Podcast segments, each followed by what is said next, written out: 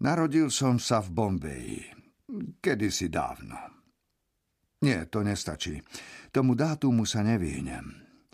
Narodil som sa 15. augusta 1947 na súkromnej pôrodnickej klinike doktora Narlikara. E, lenže kedy presne? Aj to je dôležité. Takže v noci. Nie, musím byť oveľa úderom polnoci. Ručičky hodín ma pri príchode na svet privítali úctivo s opetými dlaňami. Ale no tak neokúňaj sa, len to pokojne povedz.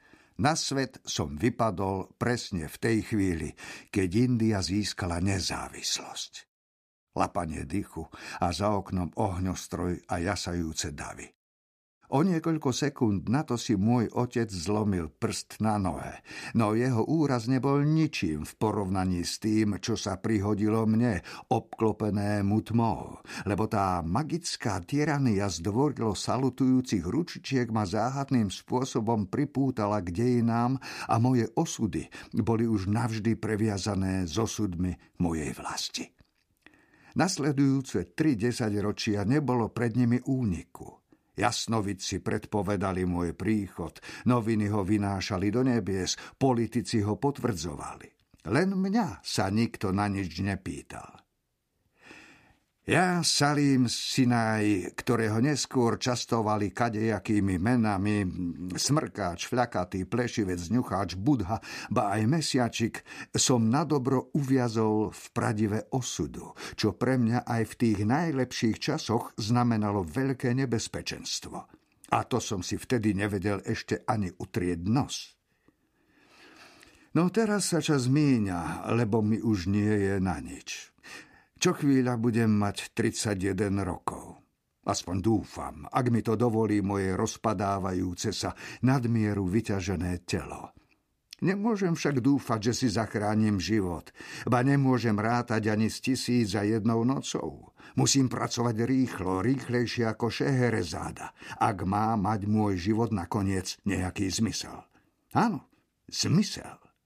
Priznávam, nadovšetko sa bojím absurdity.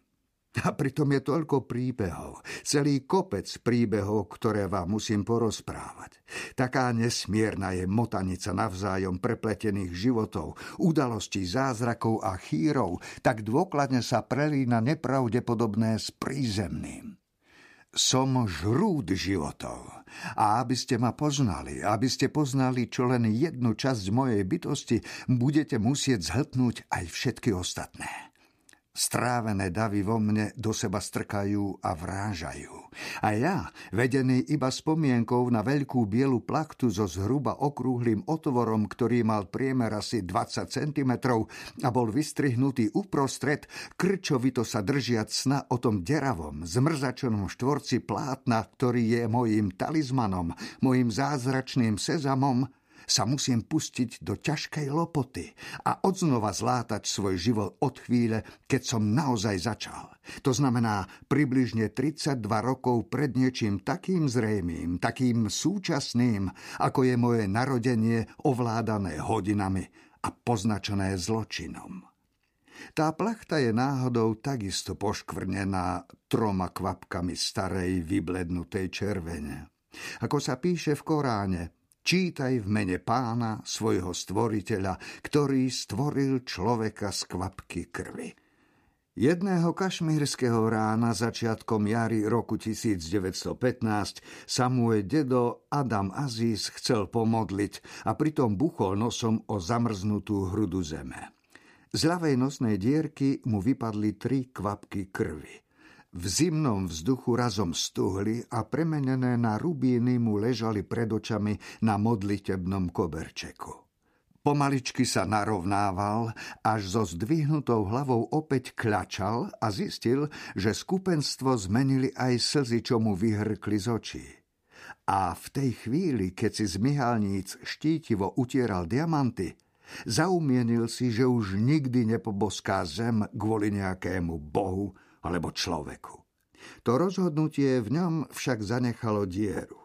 Prázdne miesto v nejakej životne dôležitej vnútornej komórke a vydalo ho na pospas ženám a dejinám. Hoci nedávno ukončil štúdium medicíny, spočiatku si to neuvedomil. Vstál, zvinul koberček do hrubej cigary, strčil si ho pod pravú pazuchu a jasným, diamantmi nezakaleným pohľadom prešiel údolie.